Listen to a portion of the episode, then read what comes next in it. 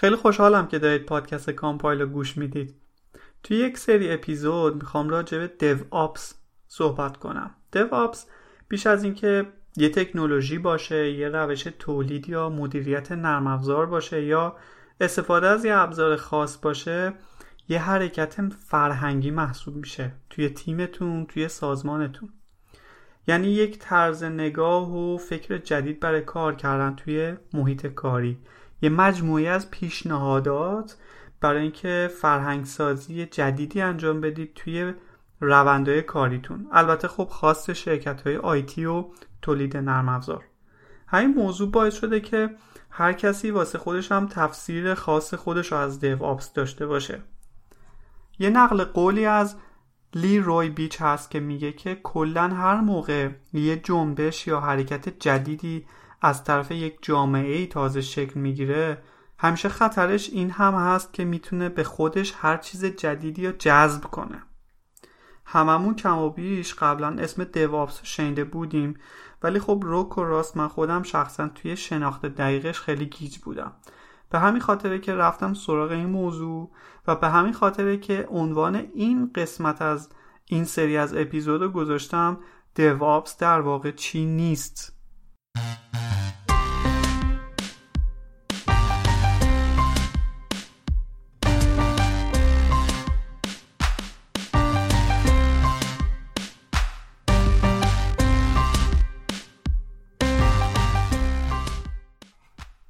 خب سلام مجدد. من رامین هستم. این اپیزود 11 هم از پادکست کامپایله که توی تیر سال 1398 داره ضبط میشه. الان دیگه پادکست کامپایل رو می‌تونید توی اکثر پادگیرها بشنوید و داشته باشید. همچنین توی ناملیک هم هست. کافیه فقط فکر کنم توی گوگل search ش بکنید و نتایجش رو راحت بتونید پیدا بکنید. همونطور که قبلا هم بهتون گفتم کامپایل فقط الان دیگه پادکست نیست screencast هم داره توی یوتیوب و البته به عنوان یه کپی توی آپارات. که توی اون خب من بیشتر مباحث technical و برنامه نویسی و که بیشترم سمت تکنولوژی Java هست رو می‌گذارم. ممکن اون قسمت به درد همه نخوره و خوششون نیاد ولی اگر Java کار می‌کنید یا با framework های مختلف enterprise ش سر و کله می‌زنید ممکنه بعضی از ویدیوهاش به دردتون بخوره. یه عذرخواهی هم بد بکنم به این علت که توی انتشار قسمت های جدید پادکست یه خورده تاخیر افتاد. دلیلش هم یه خورده مشغله های شخصی بود و متاسفانه نتونستم به موقع برسونمش. با این حال تمام سعیم می‌کنم که در آینده این اتفاق نیفته. اما این موضوع افکتیو دیو آپسی که این بار انتخاب کردم یک سری چند قسمته خواهد بود که شما دارین الان قسمت اولش رو گوش می‌دید. من برای مجموعه کتاب افکتیو دیو آپس هست نوشته خانم ها جنیفر دیویس و کاترین دانیلز از انتشارات اوریلی من این کتاب رو انتخاب کردم. به نظر شخصی ما در آخرین قسمت راجع به این کتاب خواهم گفت. ولی اینا بهتون بگم که کتاب یه تم بیشتر دید از بالایی داره یه حالت بیشتر مدیریتی داره. جنیفر دیویس الان خودش senior cloud advocate هست توی مایکروسافت. یعنی مسئول developer ایی که می‌خوان با Azure کار بکنن. اینم توی پرانتز بگم developer advocate ها کسایی که سعی می‌کنن مسائل خیلی سخت technical رو برای برنامه نویس های سراسر دنیا به یه شکلی ترجمه و تفسیر کنن و بیان یه سری محتوای آموزشی و یه جور پشتیبانی عمومی ازش داشته باشن. اما جنیفر دیویس قبلا توی رزومش کارهایی مثل principal site reliability engineering هم داشته یعنی مدیر مهندسی قابلیت اطمینان. کتابای مختلفی نوشته توی یاهو قبلا کار کرده و توی اونجا یک سرویس پلتفرم پشتیبانی و نگهداری توسعه داده. یک مجموعه به نام DevOps Days را مدیریت می‌کنه که شامل یک سری event هاست برای مباحث DevOps. و سخنران هم هست توی همین حوزه. کتاباش هم در رابطه با operation، monitoring، اتوماسیون و غیره بوده و البته سخنرانیاش. نویسنده دوم کاترین دانیلز خودش الان مهندس ارشد operation یا همون عملیات هست توی شرکت Etsy و اون هم سخنران هست در زمینه دیو کتاب تقریبا یک کتاب حجیمی محسوب میشه به نظر من به نسبت موضوع و خیلی پر از جزئیات و مفصله. در 6 تا فصله و حدودا 378 صفحه هم هست. حرفایی که من توی این اپیزودا می‌زنم خب قاعدتا مستقیما از این کتابه و توش برداشت شخصیم را اضافه نکردم. مگه اینکه بخوام چیزی از سمت خودم تعریف بکنم که اون موقع حتما بهش اشاره می‌کنم. اما بریم سراغ اصل مطلب.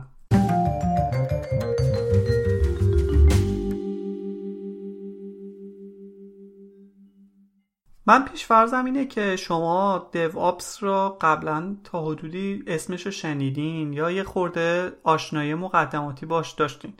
اما اگه اینطوری هم نیست اشکالی نداره. به مرور هر چقدر من جلوتر میرم این تعریف DevOps برای هممون تکمیل تر میشه و اون چیزی که خود من از این کتاب موفق شدم بگیرم.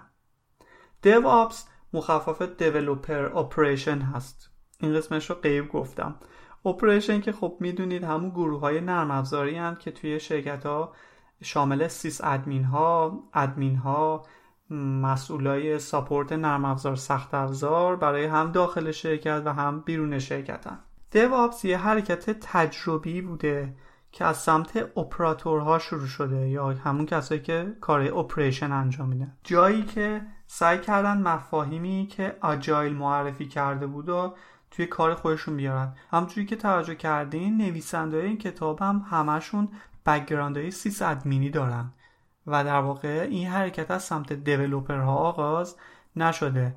یه حرکتی بوده که سعی کردن یک هماهنگی و یک فرایندی ایجاد بکنن بین developer ها و operation ها اما بریم سراغ اول از همه این که بدونیم DevOps چی نیست. و شاید بهتر باشه این موضوع که بتونیم از اون گنگی در بیاییم و بفهمیم واقعا دیو آپس محدوده تعریفش کجاست.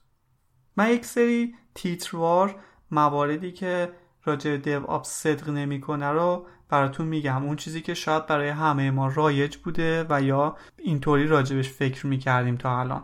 یک دیو آپس فقط راجع برنامه نویسه و سیز ادمین هاست. یعنی همین دوتا گروه رو در بر می‌گیره. خیر. اسم DevOps شاید از این دوتا تشکیل شده. اما ایده اول این بوده که چه کنیم بتونیم ارتباط بین developer و operation ها رو بهتر بکنیم که بشه به نتیجه بهینه تری رسید. اما الان برای اینکه DevOps واقعا مؤثر واقع بشه همه شرکت رو درگیر می‌کنه. شامل امنیت، QA، support تمام engineer های داخل شرکت. حتی واحدهایی مثل واحد فروش واحد لگال یا همون موارد قانونی. حالا بخوام یه مثالی بزنم. مثلا اگه بخوایم یه پروسه موثر دیو آپس رو بین واحد لگال و فروش تعریف بکنیم می‌تونه این باشه که ما بیایم توی واحد فروش بر اساس هر کاتالوگ فروش ثابتی که داریم یه قرارداد اتوماتیک تولید بکنیم. یعنی اومده باشیم فراینده اون رو یه جوری اتوماسیون کرده باشیم. دومین باور غلط اینه. به یه تیم خاص میگن دیو آپس ایجاد یه تیم به اسم یا تغییر نامش به دیو آپس نه نیازه و نه کافیه برای اینکه بتونیم فرهنگ دیو آپس رو جا بندازیم. سه میگن دیو آپس یک عنوان شغلیه. حتما خیلی دیدید توی اعلامی های شغلی می‌زنن که آقا ما یک دیو آپس انجینیر می‌خوایم. خب منظور از این DevOps engineer کیه؟ یعنی یه sysadmin که کد نویسی هم انجام میده. یا یه برنامه نویسی که از کلیات sysadmin ا می‌دونه. یا یه مهندس آچار فرانسه ای که full time هم sysadmin ه هم برنامه نویسه و هر جفتش هم به خوبی انجام میده. با یه استخدام و یه حقوق دوتا کارم با هم انجام میده. کتاب بهشون میگه mythical 10x engineer به این مهندس های آچار فرانسه. خب البته اینو میشه درک کرد که وقتی یه سازمانی یا استارتاپی تازه کارش رو شروع کرده اون اوایل برنامه نویسا کار deploy و مدیریت زیر رو انجام میدن مخصوصا با تمام این زیر ساختای ابری آماده. اما وقتی شرکت به بلوغ رسید و رشد کرد منطقی تره که هر کاری متخصص خودش رو داشته باشه. یعنی نظر نویسنده اینه که این عنوان شغلی عنوان شغلی مناسبی نیست. با همه اونصاف این عنوان شغلی وجود داره. اگه سرچ بکنید خیلی می‌بینید. هر شرکتی ممکنه هم برای خودش تعریف خاص خودش داشته باشه. البته طبق گزارش ها این شغل حدود ده هزار دلار در سال میانگین حقوق داره. یعنی با این حقوق خب کی بعدش میاد بهش بگن دیوابس انجینیر البته یه نکته هم دونستنش خوبه. باز طبق آمار نشون میده که بیشتر دیوابس ها که خب افرادی هن که هم کد نویسی ها دارن انجام میدن هم هم دارن کار پشتیبانی و سیستم ادمینی ها انجام میدن در هفته بیشتر از 50 ساعت دارن کار می‌کنن. سیستم انجینیرها بین 41 ساعت تا 50 ساعت کار می‌کنن در هفته. و سیس ادمین ها دارن حدود 40 ساعت و کمتر کار می‌کنن. پس گاهی وقتا گول این حقوق بیشتر هم نخوریم. گاهی وقتا یعنی که شما باید زمان بیشتری هم بذارید و این هم یعنی کشتن وقت از زندگی شخصیتون. اما باور چهارم و اشتباه اینه که شما برای اینکه DevOps کار کنید نیاز به certificate دارید. همچون که گفتم بخش عمده ای از DevOps مربوط فرهنگ کاریه. چه certificate ی میشه واسه روابط یه سری افراد صادر کرد و اصلا با چه معیاری؟ DevOps اصلا چیزی مثل یک تکنولوژی خاص یا یه راهکار صرف تا صدا به ما ارائه نمیده. پنجمین باور اشتباه میگه که برای انجام DevOps یک روش خاص و مشخصی وجود داره. خیلی از شرکت های غول مثل نتفلیکس یا اتسی که کتابشون میگه شرکت های unicorns یا شرکت هایی که اسب تکشاخن یعنی به قول خودمون همون شرکت های غولی هستن سعی کردن مقالاتی بدن و توی این بگن که آقا دیو آپس کار کردن چطوری باید باشه. یا بعضیاشون بگن چه کارایی رو نباید انجام بدید. مسئله اینه که صرف اینکه شرکتی استراتژی دیو آپسش جواب داده نمی‌تونیم بگیم استراتژی برای شرکت های دیگه هم جواب میده. دیو آپس بیشتر شرکت ها رو تشویق می‌کنه به تفکر نقادانه در مورد پروسای کاریشون ابزاراشون عملکردشون. یک سازمانی که همیشه در حال یادگیریه یعنی اینکه دائما رونده کاریشو داره به سوال و چالش می‌گیره. نه اینکه یه راه خاص و مشخصی از روی کتاب و مقاله برمیداره و همون رو اجرا می‌کنه. عملا میشه گفت دیو آپس مثل اسکرام یا ITIL best practice و یا روش خاصی واسه انجامش وجود نداره. مورد ششم میگه که مدت زمان خاصی برای پیاده سازی دیو آپس نیازه.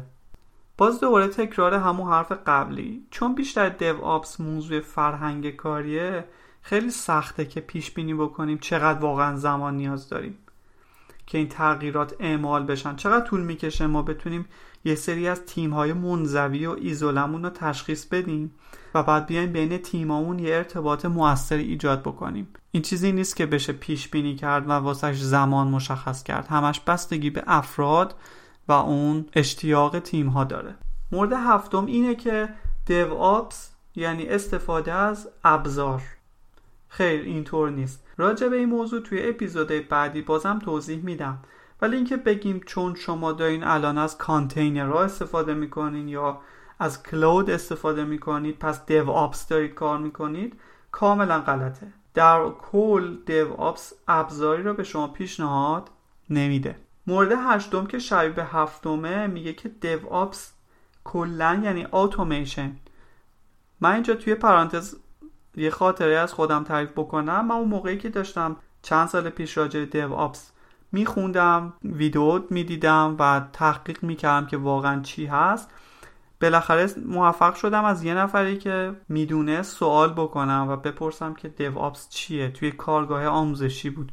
و اونم مستقیما به من گفت که دیو آپس یعنی اتومیت کردن فراینده و کارهایی که توی شرکتتون انجام میشه.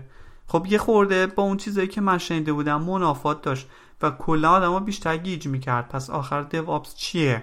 اتوماسیونه اگه من بیام یه سروری نصب بکنم یه سرور خاصی پس دیگه الان دیو آپس دارم پس, پس این چارچوبش کجاه اما برگردیم سراغ کتاب.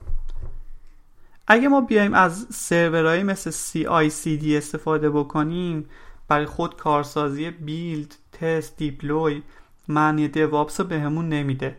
اینقدری که در شیفت کردن فرهنگ کار آپس تعریف میشه موارد تکنیکال و ابزار و غیر اهمیت ندارن.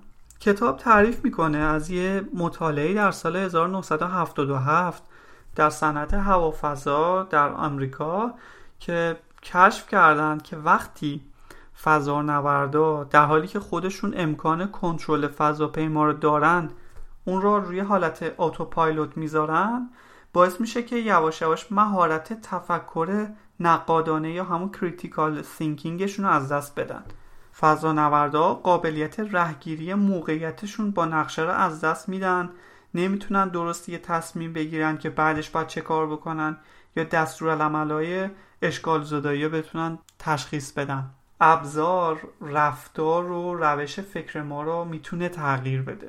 یه تحقیق دیگه ای هم در سال 2013 روی سانحه هواپیمایی نشون میده که اعتماد بیش از اندازه خلبان و کمک خلبان به اتوپایلوت باعث شده بود که نظارت و مانیتورینگشون رو روی سرعت هواپیما از دست بدن و دیگه اونقدر دقت روش انجام ندن.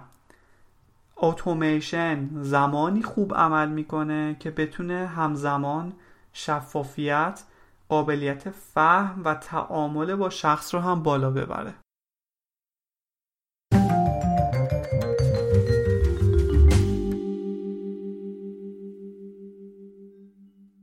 خب موارد بیشتری بود که ذکر شده بود اما من سعی کردم مهمتریناشو بگم و براتون ذکر بکنم. اما توی بخش بعدی می‌خوایم راجع به یه سری آنتی پترن یا ضد الگوها در دواب صحبت بکنیم. یعنی الان توی شرکتمون چه الگوهای نادرستی داریم که می‌تونیم بگیم که با آپس منافات دارن؟ اولین اونها بلیم کالچره یا فرهنگ سرزنش کردن. یعنی جایی که ما می‌خوایم یه شخص یا یه گروهی یا مقصر تشخیص بدیم. چه توی پست مورتما چه توی ریتروسپکتیوا توی جلسات توی هر جایی. جمله هایی مثل فلان برنامه نویس بیشترین باگا داره به سیستم معرفی می‌کنه. یا تکنیسیان های آیتی معمولا تیکت های کمتر یا جواب میدن. یا توجهشون خیلی کمتره. این نوع طرز نگاه در عمل یک جو خصومت آمیزی یا بین همکارا ایجاد می‌کنه. یه جوری که هر کسی دلش می‌خواد یه کاری بکنه که یه موقعی مورد سرزنش قرار نگیره. و این یعنی که پرفورمنسش میاد پایین تر اشخاص تمرکزی روی یادگیری و یا تعامل دیگه ندارن مثل قبل. اگه یه مدیری بخواد همیشه دنبال مقصر بگرده با فکر این که یه سیب کرم خورده می‌تونه یه جعب سیب رو خراب بکنه اتفاقی که میفته اینه که به تبع همه هم سعی می‌کنن تقصیر گردن بقیه بندازن. و یعنی فرهنگ تعامل و پذیرش از بین میره. همون فرهنگی که collaboration و openness محسوب میشه. دومین anti-pattern سیلو هاست. سیلوها البته منظور من سیلوهای گندم نیست. اینجا یعنی یه بخش یا سازمانی رو بهش میگن که دوست ندارن با بقیه اطلاعاتشون رو به اشتراک بذارن. یک گروه مخوفی توی شرکت ها که معمولا احتمالا پیداشون می‌تونید بکنید به راحتی. اونایی که بعضیشون حتی به زور جواب سلامتون هم ممکنه بدن. ولی به دور از شوخی یه تیمی که به جای اینکه یه هدف مشترکی و یا یه مسئولیت مشترکی با بقیه داشته باشن توی انزوا کار می‌کنن. تفکر قالب افرادشون اینه که اگه من فوت کوزگری رو به کسی یاد بدم دیگه شرکت به من احتیاجی نداره و یک جور ترس از از دست دادن شغل دارن. گاهی توشون می‌بینید که اصلا دارن با یه تکنولوژی یا یه پروسه یا یه ابزار خاصی کار می‌کنن که بقیه حتی روحشون هم خبر نداره. گاهی حتی تمایل دارن که کارها رو گردن بقیه بندازن. شونه خالی می‌کنن از مسئولیت ها خب کاملا واضحه که این نوع کار کردن با دیو آپس منافات خیلی زیادی داره. آنتی پترن بعدی استفاده از روش روت کاز آنالیسیسه روت کاز یا RCA یعنی پیدا کردن مشکل ریشه‌ای و اصلی هر اتفاقی. مثلا اگه یه باگی متوجه سیستم میشه که خیلی مثل بمب میترکه و همه متوجهش میشن و تیم ها رو درگیر می‌کنه. خیلی وقتا سعی می‌کنن که بگردن ببینن دقیقا مشکل اصلی کجا بوده. این کار رو معمولا با یه سری متودا انجام میدن. مثلا یکی از متداش متد پنج چرا یا 5 وایزه که میان توی اون برای فهمیدن اینکه اشکال اصلی چی بوده. هی می‌پرسن چرا؟ چرا این اتفاق افتاد؟ و این کار رو اینقدر تکرار می‌کنن تا اطلاعات بیشتری بتونن کسب بکنن و آخرش برسن به اون هدف اصلی و اون اشکال اصلی. مشکل این روش که خب خیلی اوقات فهمیدن خود همون رود کاز کافی نیست. یعنی ممکنه توی یک اتفاق آیتما و عناصر بیشتری درگیر باشن و ما نتونیم اونا رو تشخیص بدیم. به خاطر همین root cause analysis روش مؤثری برای فهمیدن اشکالات سیستما مخصوصا سیستمای پیچیده نیست. anti-pattern بعدی راجبه human error ها صحبت می‌کنه یا خطاهای انسانی هر اشکالی که گزارش میشه صرف فهمیدن ریشه خطای انسانیش کافی نیست. توی یه فرهنگ سرزنشگر یا همون blame culture با فهمیدن اینکه مشکل خطای انسانی بوده پرونده بسته میشه. یعنی توی اون مقصر تشخیص داده میشه بهش میگن که خب یه خطای انسانی رخ داده.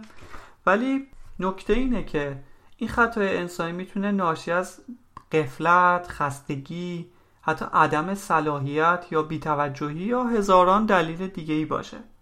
توی یه فرهنگ بلیملس اون چیزی که دیوآپس مد نظرشه و یا توی سازمانی که همیشه در حال یادگیری و learning هست فهمیدن human error ا تازه نقطه آغاز تحقیق محسوب میشه. چرا اینقدر این شخص خسته بوده؟ چرا صلاحیت نداشته؟ دلیل غفلتش چی بوده؟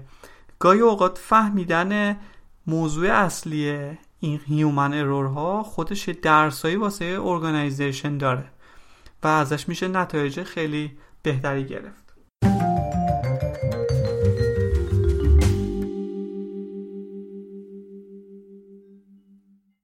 خب اینم تا اینجای داستان. حدودا یه خورده مرز دوابس برامون شفافتر شد. لاغر برای من اینطوری بود که بدونیم به چه هیته ای می‌تونیم بگیم دیو آپس و بیشتر دیو آپس فوکسش روی کجاه اما توی اپیزود بعدی میرم سراغ چهار ستون اصلی دیو آپس که شامل کلابوریشنه یعنی پروسه ساخت یک خروجی مناسب توی سازمانتون از طریق بررسی نحوه تعامل افراد. چجوری باید افراد با هم تعامل داشته باشن چه فرهنگی رو باید توشون جا انداخت تا بتونیم در واقع به دیو آپس برسیم؟ ستون بعدی افینیتی هست که یعنی پروسه ساخت روابط و وابستگی بین افراد. برای ایجاد یک فضای همدردی، یادگیری، پیدا کردن اهداف مشترک و غیره. آیتم بعدی tools هست بررسی تاثیر استفاده از ابزار و نحوه شتاب دادن اونها به پروسمون و در نهایت scaling یعنی در حین رشد و بلوغ سازمان چطور روی پروسه هامون متمرکز بشیم هم از حیث technical و هم از حیث فرهنگ کاری.